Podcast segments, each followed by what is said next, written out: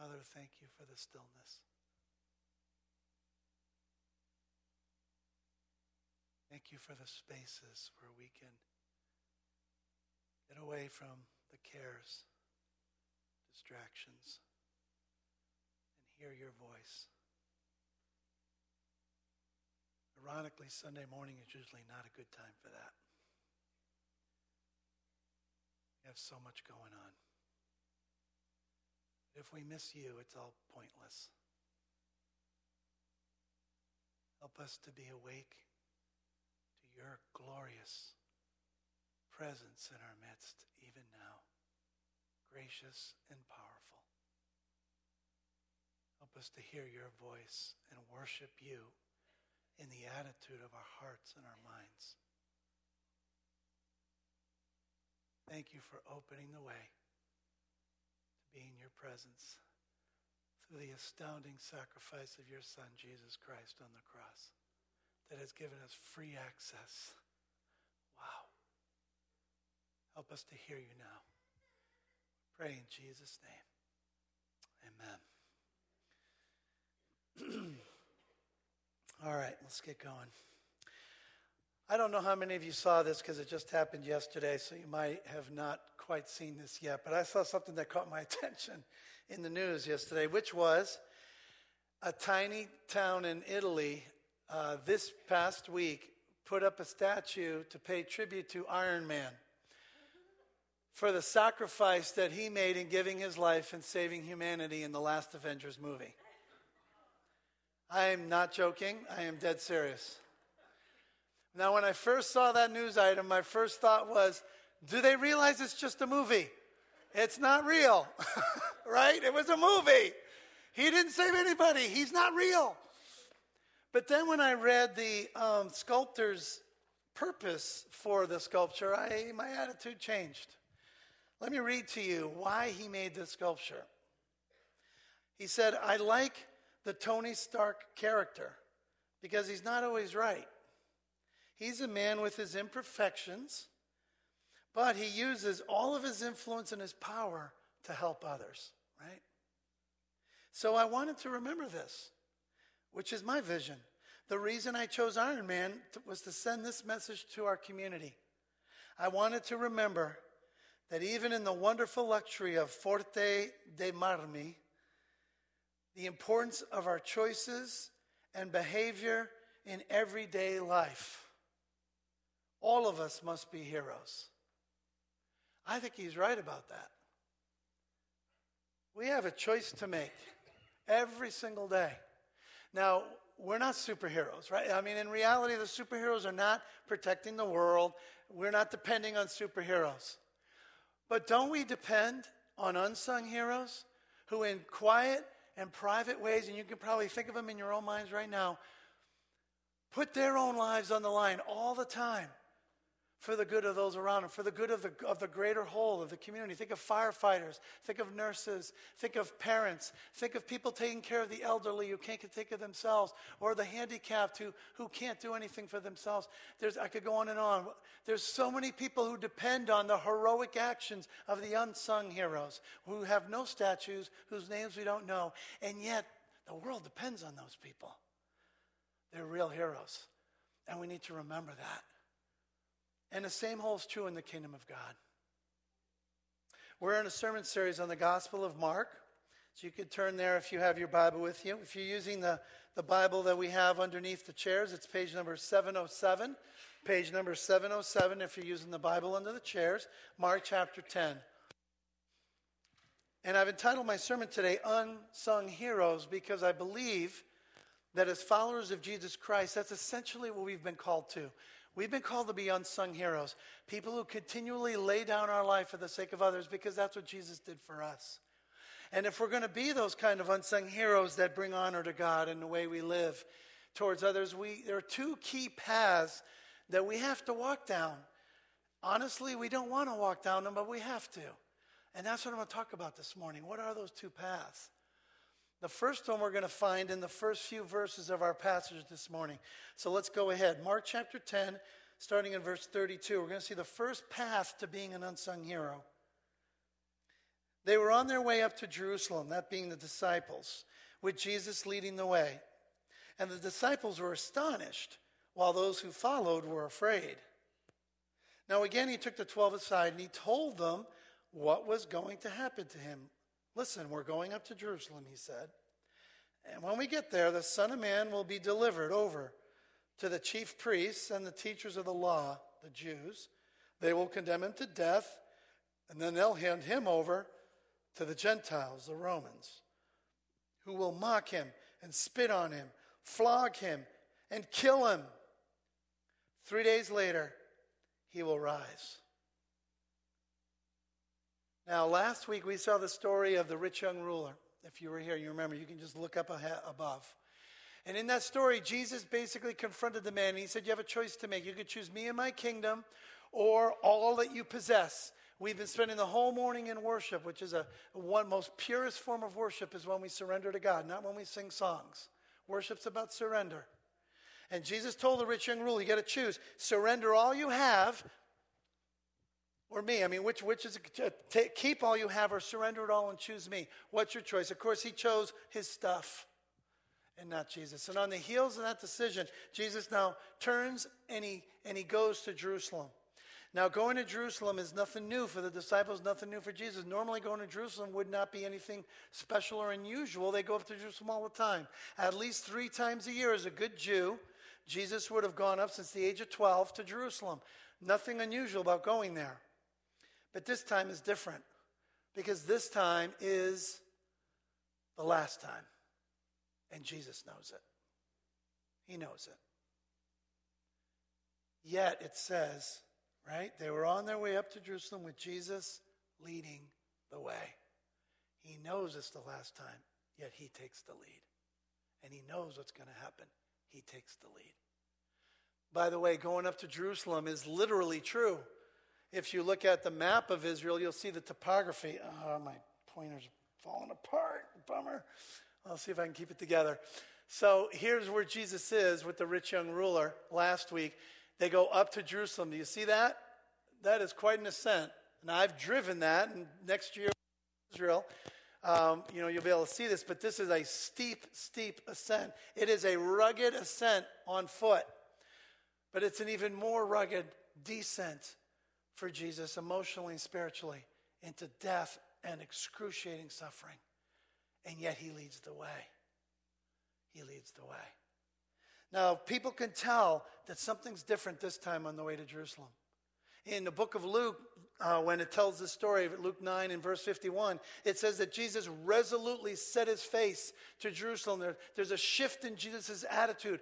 And we're going to see as the chapters go on from here, he, the, the, the, the full impact of what he's about to have, the entire wrath of a holy God for the sin of humanity. He knows what he's about to face. It's starting to change him, and people can tell around him, and they react to it but two different ways, right? Verse 32 again, it says the disciples reacted with astonishment, while those who followed were afraid as Jesus starts heading off to Jerusalem. Why such different reactions? The word for astonished there, some of your translations say amazed. The word essentially means psyched, excited. Why would they be excited while the others are afraid? Well, there's all sorts of ideas. Mark doesn't tell us, so commentators guess. The best guess I read was by a guy named Mark Strauss guy I really like at Bethel Seminary.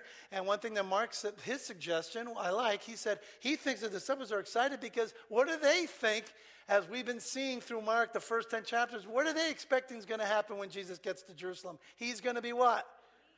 Enthroned, right? It's celebration time. This is what we've been waiting for. They're psyched. But now the people, though, they're not so psyched. Why not? Well, because they've been watching the conflict, Strauss suggests, between Jesus and the religious leaders. And where's their base? Jerusalem. And he's had a significant conflict with them just recently. And we know the Herodians aren't happy with Jesus either, the Herods and the rulers, the Romans. So they're fearful that conflict is on the, on the horizon. Jesus causes different reactions. But the bottom line is he notices these guys are excited. Now, this is the third time he's explained to them what's going to happen. He's going to suffer, and they're excited. So it's like, okay, guys, let's get you back together again. He takes them aside. Let me just remind you again this is the third time now he gives them this instruction. Listen, when we go up here, I'm going to be delivered and handed over, condemned.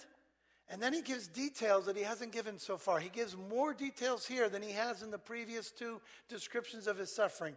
The additions here are that I'm going to be handed over to the Gentiles. Hadn't said that before. For a Jew, the thought of being in the hands of the Gentiles for judgment is humiliation. It's humiliating. But then he says, I'm going to be mocked, spit upon, flogged. He's never shared that before. And everyone knows what those three things are associated with, and you probably do too. They are associated with crucifixion. I'm going to be crucified. And I'm going to be raised on the third day. And that almost says it almost flippantly, and they almost don't even get that. They, don't, they have no concept. They think the resurrection is going to happen at the end of time when everything's established. They don't even get this idea. It probably sounds like a parable to them that we're not supposed to understand. But the bottom line is, Jesus is helping them to see the suffering is going to go through, and yet they totally are missing it. But what blows my mind and what I want to make sure you, you, you catch here is Jesus knows exactly what's going to happen, and he leads the way. He leads the way. What an example of laying down all that you cherish for the sake of others. I believe what we're seeing here is if we're going to be servants in the kingdom, if we're going to follow Jesus, the first thing we need to do is be willing to vulnerably put all we have on the line, risk it all. My first point this morning is that walking in our kingdom calling requires vulnerability. I told you earlier, there are two paths we got to walk if we're going to join Jesus in, in being kingdom uh, servants of His and doing what we're called to do in the kingdom. One of them is vulnerability, the other is to wield authority appropriately. I'm going to get to that in a moment. But vulnerability is where we are at this point. Vulnerability means either being vulnerable, like a widow and orphan, or it's making yourself vulnerable, like Jesus does by, by emptying himself of everything to meet us where we are. That is needed. He has to take that step, or he can't be the Savior and the, uh, and the Messiah. It's key to his kingdom calling. Where I'm getting these two concepts of authority and vulnerability, not only from Jesus' example, but also from this book that I recently read called Strong and Weak. It's a very short book, doesn't take long to read it all, by Andy Crouch. And in this book, he talks about the paradox of true leadership always has a balance between being strong and weak, always has that balance. You need both. It's not be strong or weak. We tend to think of these as opposite traits. No, they need to be carried in balance. And the book goes through this. But his, his basis in talking about strong and weak is in order to carry out what God's made us to do. What is the function of humanity? He starts there in the book, and it's where the Bible starts. What is the purpose of humanity? It is to bring glory to God. How do we do that? Leroy brought it out this morning in worship. How do we bring glory to God? By showing forth his brilliance, by showing who he is, by imaging him. The early church father, Irenaeus, he summarized what the glory of God is this way. He said, The glory of God is a human being fully alive. I love that. A human, glory of God is a human being fully alive. Why would he say that?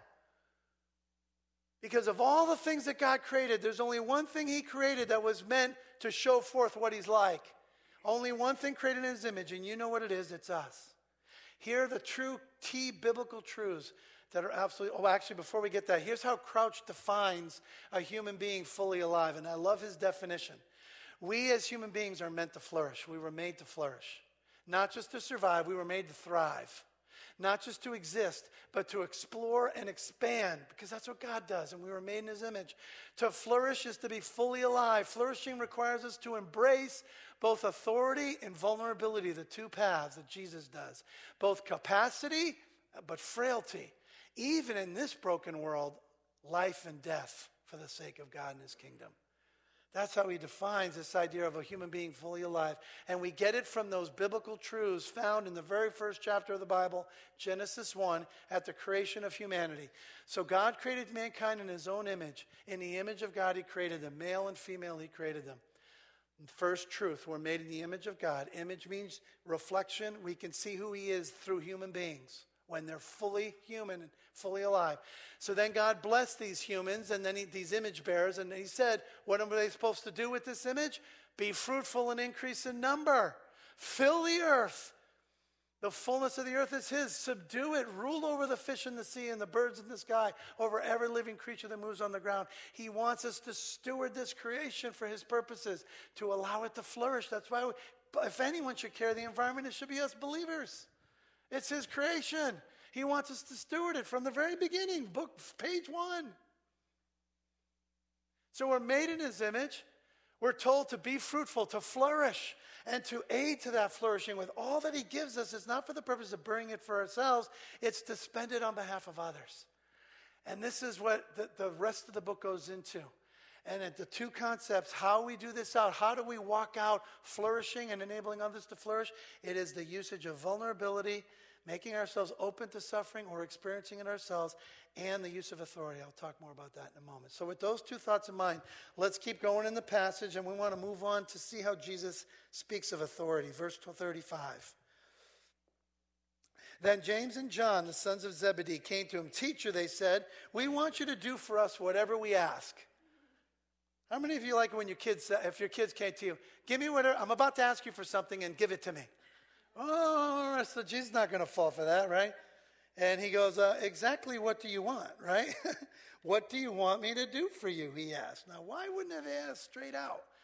Well, here's the request, verse 37. Well, let one of us sit at your right and the other at your left in your glory. That's what we want. That's what we want. What are they asking for here? Let one of us sit at your right. Now, what did he just get done teaching them? He's going to Jerusalem to what? Suffer and die. And what's the first thing they bring up? How can we have glory for ourselves? Three times in the Gospel of Mark, this is the third time he has told uh, the disciples about what he's about to go through. And three times the conversation immediately after is who's the greatest? Who's going to have the throne room? Who's going to have the power? Now, I read that and I'm ready to like go through the employee files and let's get some new disciples. These guys are just not, they just don't get it. I got the wrong batch here, right? But I love Jesus. That's not what he does. Oh, he's so patient. He's so patient. He knew what they were asking for. He could have said, Don't, don't ask. No, what are you asking for? Verbalize it. And they do. Now, let me just say this to their credit, right? Before we get too hard on these guys, to their credit, at least one thing is good. They really believe Jesus is somehow going to reign. They believe he's the king. Where can I sit at your right or left? Meaning we believe you're going to be the king, so that's good. There's faith. That's a good thing. But there's two problems with their belief. Number one is the timing, right? They think it's going to happen now. It's going to be later. So the timing is messed up. The other problem is what's their main concern? Their own personal ambition, right? What's in it for me? I want to make sure I have the best place. Now, this right and left thing, what's that all about? Well, in the ancient world, I mean, not like, you know, today, in the ancient world, there was a literal throne and a literal chair to the right and a literal chair to the left of every king. The guy to his right was the, was the person who had the most, second most power and authority next to the king. It's a position of massive authority. Think of Joseph in the, you know, the story in Genesis. The person to the left is the second most powerful person. These are the two people that have power and authority and prestige and glory. That's what they're clearly asking for. Don't, don't miss it. That's what they want. They're after personal glory, nothing else. Now, here's the irony in the whole thing. When Jesus gets to Jerusalem, there actually is going to be someone to his left and someone to his right. But it's not going to be on thrones, is it? What's it going to be on? Crosses. That's what we're being called to. These guys are totally missing it. And that's what Jesus tells them next. You, verse 38, you don't know what you're asking. You want to be on my left and my right? You don't know what you're asking. Can you drink the cup I drink or be baptized with the baptism I'm baptized with? We can, they answered. Of course, you know, when I wanted this job, at right before I got this job, they changed the job. Back in 1998, I got this started here. I applied in 97.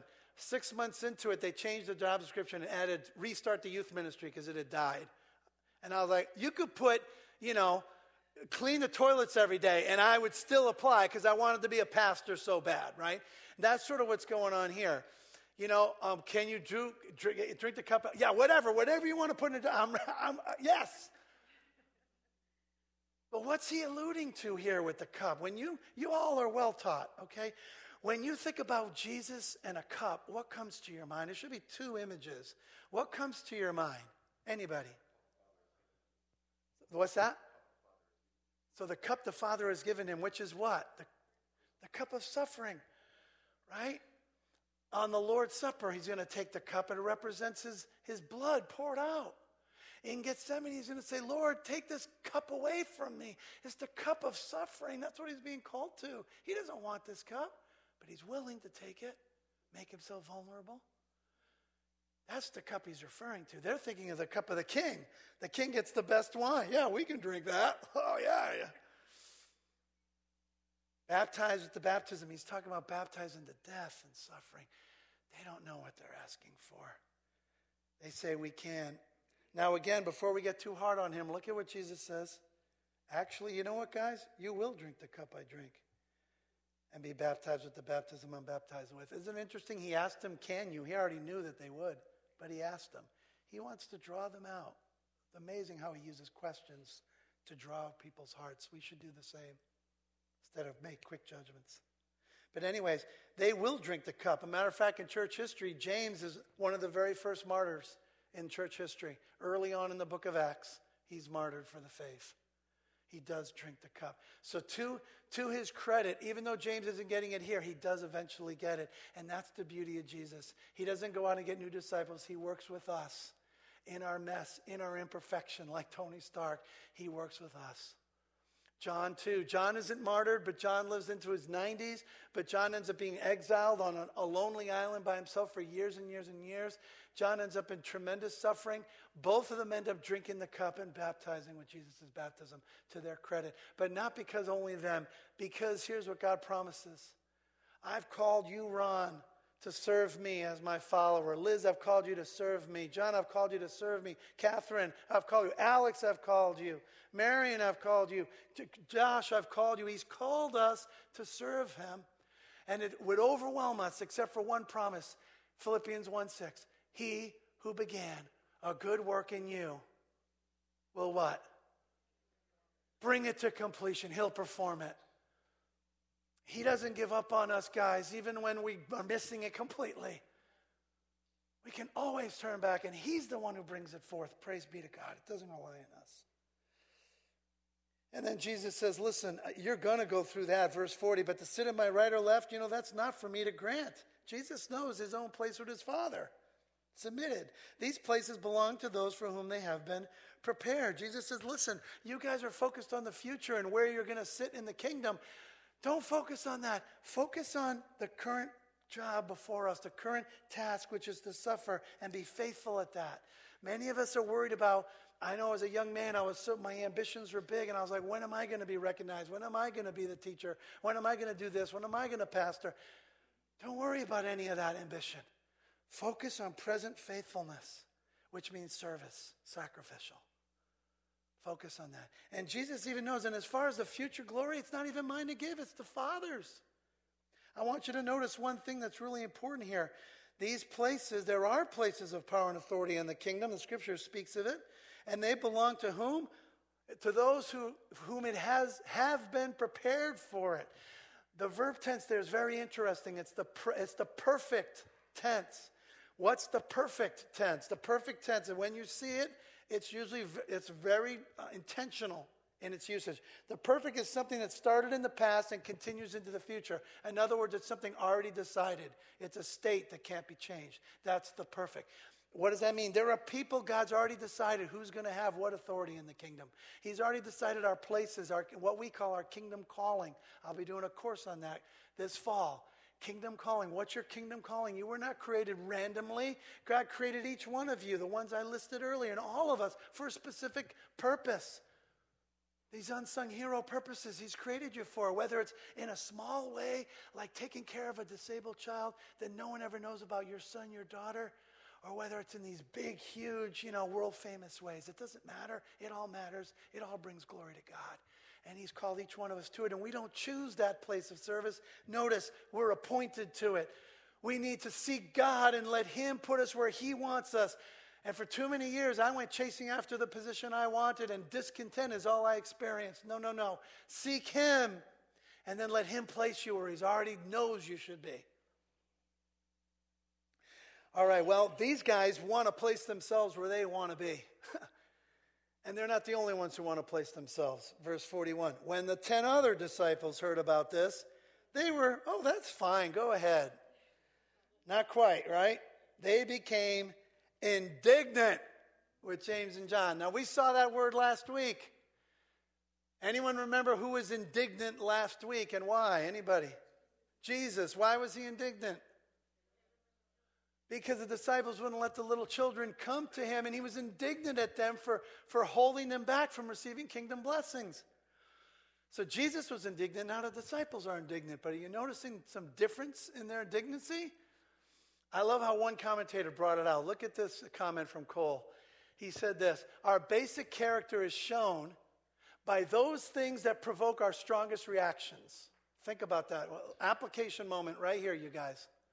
As I read the rest of this quote, I want you to think about what did I strongly react to this week? In the last seven days, what did I strongly, all of us reacted strongly at some point to something, I'm sure of it.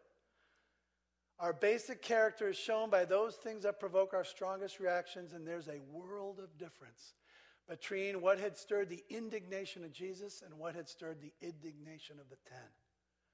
What's the difference? What stirred Jesus' indignation?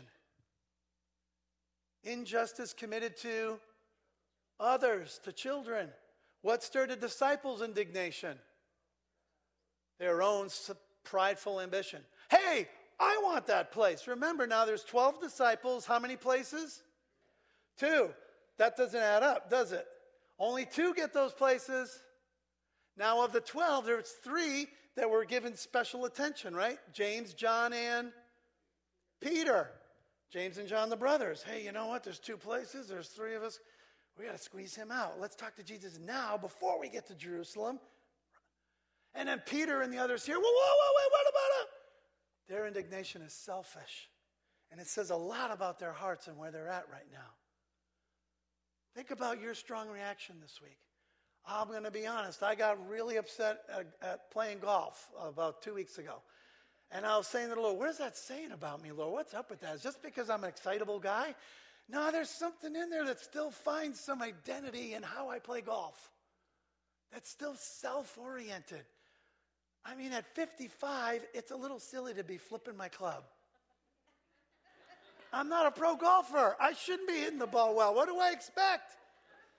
And some of our reactions, you know, if we're reacting to people the way they maybe cut us off in the traffic instead of maybe, maybe that person's on a rush because their, their child is dying. But instead, we strong reaction, you're, you're infiltrating on my life. Maybe our strong reaction should be reserved for things like the people suffering in the Bahamas. says a lot about who we are and what we're about. I'll just leave that between you and the Lord. So at this point, realizing, you know, I got to huddle these guys together. and if, in honor of the NFL season, verse 42, Jesus calls a huddle. Come on, guys. Forget going up to get, get cuddle up here. We got, you know, like, uh, we're not running the right play here. What's the right play for a follower of Jesus? And here it is.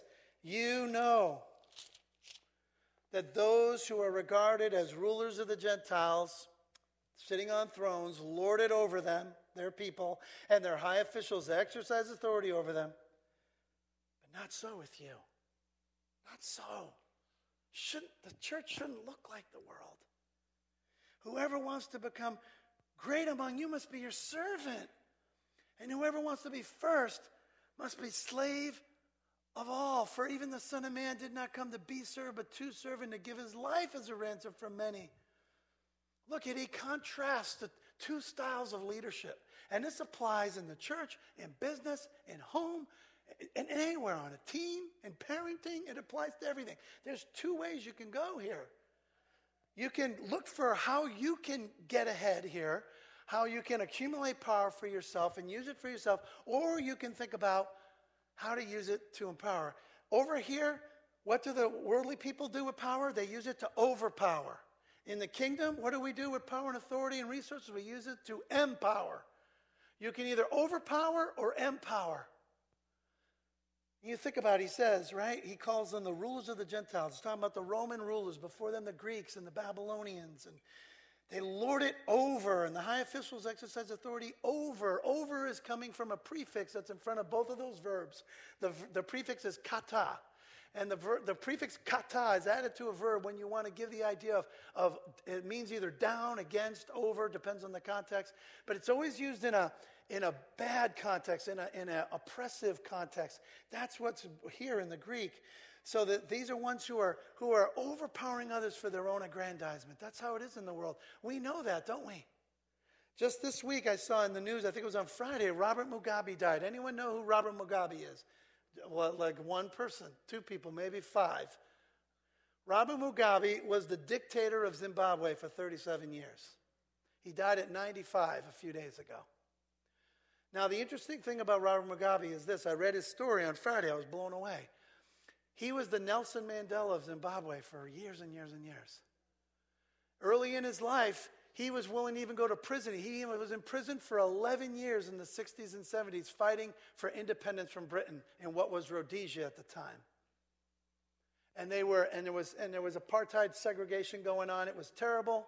The minority was oppressing the majority. Was awful. And he was one of the freedom fighters. In 1980, they got their freedom, changed the country's name to Zimbabwe, and he was named prime minister. For the first seven years, oh my goodness, he was amazing he almost single-handedly he was a teacher and he brought educational reform. And there was educa- the, the, the education level of the nation made huge leaps in those seven years he was prime minister. Unbelievable. Zimbabwe just began to flourish as they invested in the people. By the late 80s it was called the breadbasket of southern africa. And it, had, it was seeing flourishing like you've never seen. Uh, i mean just incredible flourishing. Go ahead and read about it it's amazing. And it was mostly due to Mugabe's leadership. In 1987, he moved from prime minister to president, and the first few years were fine. But then he got remarried to a woman with a lot of ambition. And then he brought along uh, guys in his cabinet with a lot of ambition. I talked to Shannon Lagan this morning, who grew up in Zimbabwe as a missionary child, and she was telling me all about this and how, how it's all true. And when he got people around him with the wrong perspectives, and they were telling him, you know what? People are going to take your power. You got to protect yourself. And he went into protect mode. And then if you're against me, well, they might beat me in the election. And all of a sudden, he went 37 years winning every election. But it was all with violence. He said, I got a degree in violence. And he used it to oppress, and he used his power to oppress, and he was in charge for 37 years. And by, by the mid 2000s, Zimbabwe's economy was the worst in the, in the world. They said at one point that the money in Zimbabwe was worthless, like Germany in World War after World War I. Worthless. The money was worthless. Shannon testified to the truth of that. It went from incredible flourishing when he was serving the people to incredible oppression and depression and poverty when he started serving himself. He died just a few days ago, his last birthday party last year he spent $800,000 on his birthday, and he, and he held the party in a neighborhood where people are dying from starvation. How could a guy go from willing to give up his everything he loves for the sake of others, prison for 11 years? Power corrupts, doesn't it? How we wield, and it's, it happens subtly. And all of us here living in America, we got a lot of power. We don't think we do, but we do.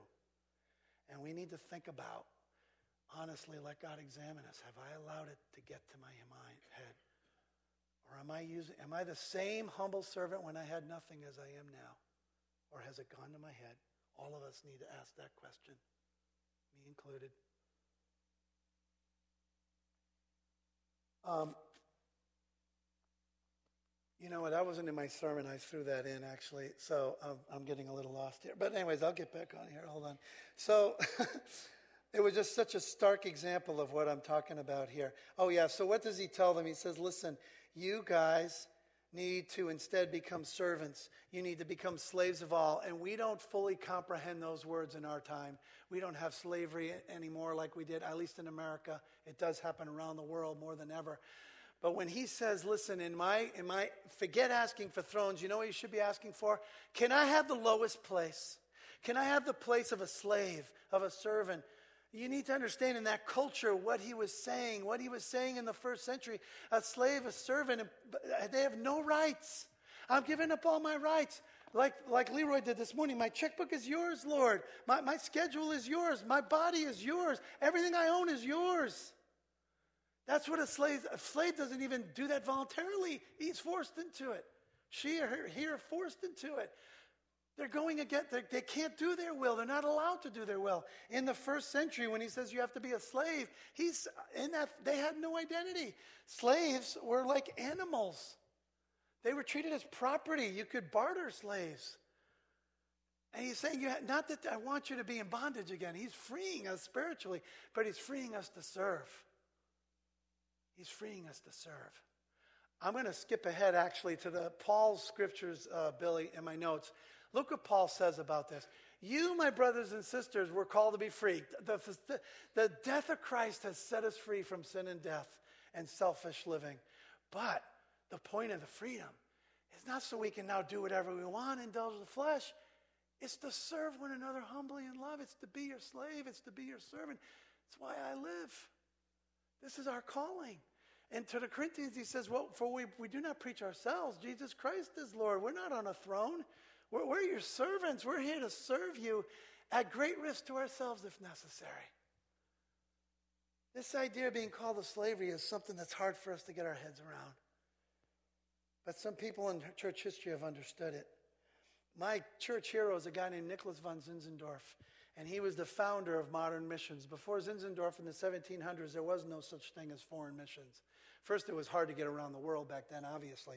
But most people thought, well, God's sovereign. If he wants to save someone, he'll do it. He doesn't need me to do it. That was the attitude.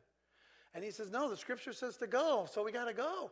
He led a band of, of passionate, about 3,000 passionate followers of the Lamb. And they said, we got to share the Lamb. And they started praying, and for some reason, God, God put some Caribbean islands on their heart. And they decided we need to go to those Caribbean islands and, and share Christ. But to go there in that time would take forever. And the odds of ever coming back were slim, but they were willing to do it. They left their homes, their families, and they went. They went to the islands in the Caribbean. When they got there, what they found is that the islands, for the most part, in this 1700 colonial time, was almost all just large plantations with a few landowners and a bunch of slaves. So they started sharing with the slaves. Some slaves started coming to Christ. They say, Guess what? Christ has set you free. How does the landowner respond to slaves being told, You're meant to be free? Landowners are like, Well, that's not a good message. So they went to the missionaries and they said, From now on, you can't preach anymore to the slaves. Now, at that point, the missionaries had two choices. These Moravians could have done two. They could have said, well, you know what? We did our best. We tried, right? We tried. And you got to give them a lot of credit. I mean, they went an awfully long way. They sacrificed a lot to come here. Good effort, you guys. Way to go. Now, come on home. The other option is what they chose. They sold themselves into slavery. Now we hear this and it's we're disconnected from it emotionally, but can you just you got that choice before you. Selling yourself into slavery means you're giving up control of your life for the rest of you. you will never go back to Europe. You will never see your family again. And almost all of them died from disease and exposure in that in that hot hot climate they weren't used to working like animals every day. But in the midst of that sacrifice, many slaves came to faith. And today, most of anything that's going on in the islands goes back to that Moravian mission and the blood that was spilled by those ones who understood what it meant to follow Jesus is it's not my will, it's your will. That story is told in this little booklet I've had forever, Called to Serve by Ray Hu. And in there, Hu says this about servanthood. And I'll just leave you with this quote as far as this whole idea. A servant, true to his nature, will do things that you couldn't pay him to do. That's very true. Father, would you examine my heart, our heart? Are there things that we just say, no, no, I'm not going to do? No, no. We don't even allow you. You may not ask us, but if we do, would we do it? Lord, would you help us to be true servants, fully submitted to you like Jesus, fully vulnerable like he made himself, using authority appropriately? We pray for this. Help us, Lord, in Jesus' name. What I'm describing in all of this is people used the authority God given them, the resources, the positions, they used them for the sake of others. That's the proper use of authority. That's the second path we have to go down. So, the second point this morning is that walking in our kingdom calling requires the proper use of authority, not seeking thrones, seeking towels and basins. That's who God uses. That's how we serve the king. And then he summarizes all this in what is the key verse of the book of Mark. If you want to remember this sermon series, a way to do that is by memorizing this one verse, Mark 10 45. For even the Son of Man did not come to be served, even he who deserves to be served. No, he came to serve and to give his life. How did he serve? By giving his life as a ransom for many. For even the Son of Man did not come to be served, but to serve and to give his life as a ransom for many. For even the Son of Man himself did not come to be served, but to serve and to give his life as a ransom for many. That's our calling. That's our Lord. That's who we love. That's who we follow. His service brought me life forever. How did he do it? He did it by, by giving up his life as a ransom for many. A ransom, what's a ransom? A ransom is something you give to buy someone out of bondage, out of slavery, is to buy something back. Jesus is the ransom. He is, he is the offering in order to, for our sins so that we could be brought back into a relationship with God. That's the gospel. We don't earn, we don't, we don't earn our acceptance by God and our sonship or daughtership through our, our own good works. We do it by believing that Christ died on the cross for our sin. He was given as a ransom. He was given to die for, in our place. And if you haven't accepted Christ as your Savior, you're going to face God's wrath that Leroy talked about on your own. Not good. You need a Savior, and Jesus is that Savior. But what I want you to see is that he had to walk both paths. To be our Savior, he had to give his life.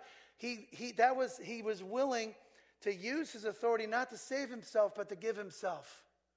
And he made himself vulnerable. He became a ransom for the many, for those who were called to be sons and daughters in the kingdom. We see both things. And you know, as I meditated on that a little bit this morning, and I was praying on it. And I, I, had this picture as I was praying over this section of the message. I was thinking about can you imagine the angels in heaven when they saw Jesus? Remember that passage where Jesus says, Do you not think that if, that if I wanted to, and when Peter picks up the sword, right, in the garden, he goes, Don't you think I could call on legions of angels? Think about that for a minute. When Jesus is suffering excruciating pain, at any moment, he has the authority to end it. Call the angels, set up a throne at any time. Sometimes the right use of authority is not using it. Can you imagine the angels watching this and going, the one they've been worshiping for all eternity, they want to go. And Jesus looks up at him and, leave me. Both paths are necessary. And what we see in 45 is the perfect mix of the two. And that's, again, my last point, and really where this whole message is going. If we're going to walk in the calling God has for us, it requires a proper mix of authority and vulnerability. Where I've gotten these two ideas, as I said earlier, is in Andy Crouch's book, Strong and Weak, which is going to be a book we're going to look at in my class on kingdom calling. And, um, and I want to talk about this a little bit. How does he define authority? Because some of you are sitting here saying, well, I don't have authority. I'm not a governor. I'm not a CEO of a big company. I mean, I'm just a regular person. I don't have authority. Oh, yeah, you do. Take a look at his definition of authority. Think of authority this way the capacity for meaningful action. All of us have some kind of capacity, whether it's in small ways or big ways, it's still meaningful. When you have authority, what you do, or in Jesus' case, what you do not do, like save yourself, makes a meaningful difference in the world around you. Think of Mugabe. Teachers and nurses have authority in their classroom in the hospital. Meaningful differences based on what they do. Plumbers have authority with pipes, and landscapers have it with plants. Pilots have authority with airplanes. Librarians have it with books. If a pilot doesn't use his authority properly, people die. We have authority. We have influence, all of us in some way. Even the person who lives uh, uh, maybe a life that they're not able to do a whole lot physically. Prayer is anything more powerful than prayer? We all have capacity for meaningful action. We have authority. How do we use them together? I'm running out of time, so unfortunately, I'm to have to go really fast. Take a look at the uh, quadrant that he, he talks about. I'll do my best. You probably should just read the book. It's, it's a short book, it doesn't take long to read, but let me try here as best I can. He's got the two axes vulnerability. Vulnerability is one of two things. Either you, you, you don't have much, widows and orphans, they're naturally vulnerable. We understand that. But another type of, high, of vulnerability is when you're willing to identify with those who don't have much. That's also making yourself vulnerable. That's what Jesus does. That's vulnerability. Authority is what I just read the capacity for action. So there's four, when you combine these two together in leadership, what do they look like?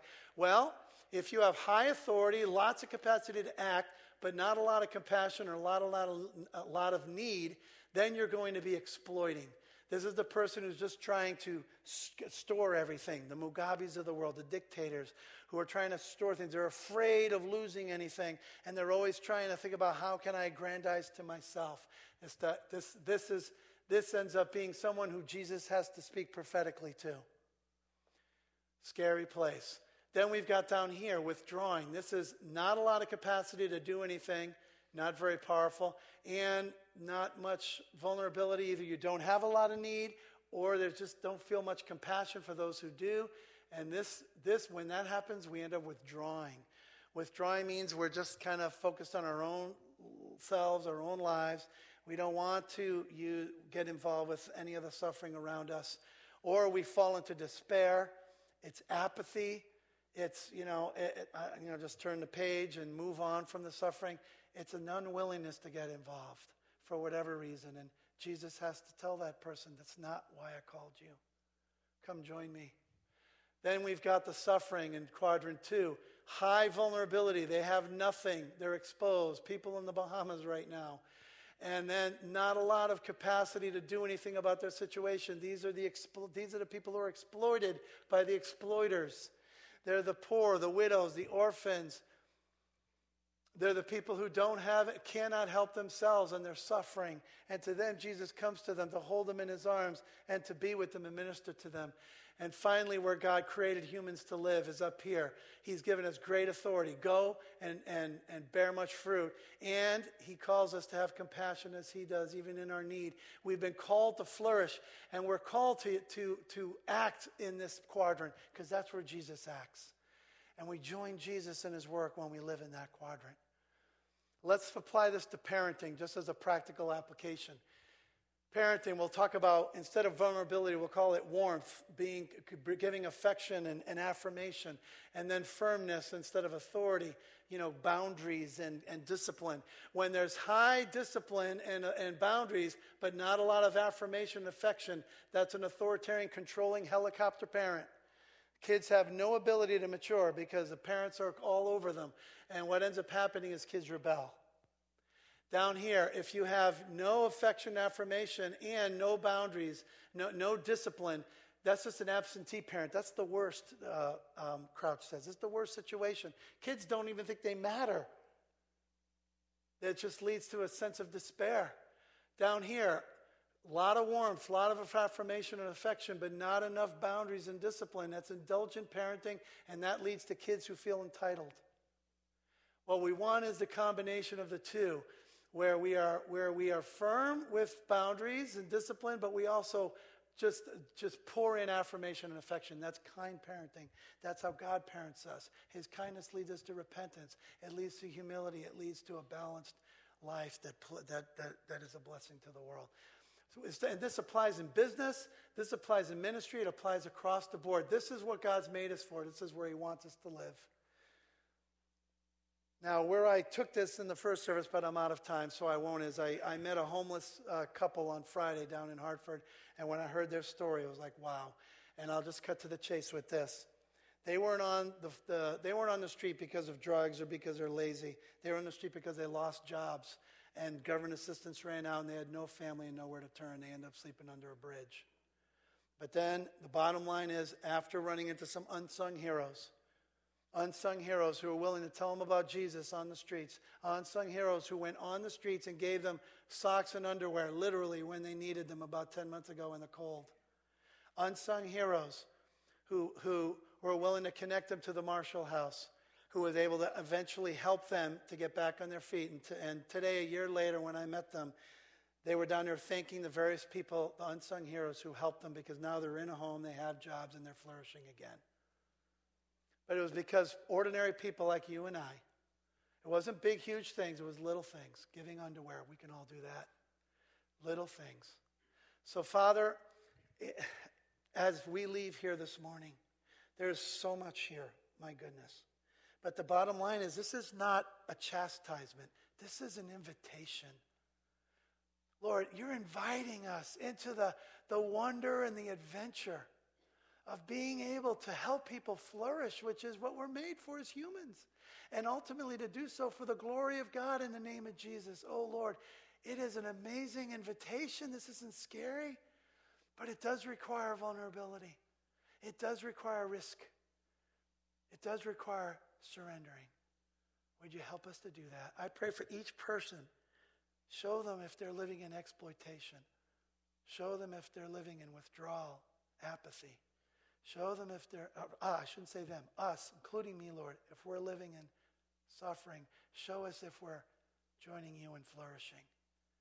Guide each one of us, I pray. May we be a church that experiences the flourishing of abundant life in Christ, both within us and to those we reach out to. We pray this in Jesus' name. Amen. If you'd like prayer, I'd love to pray with you. There's a lot to process here. Walk in the, the knowledge of knowing he, He's begun a good thing in you. Let Him finish it. Be blessed. If there's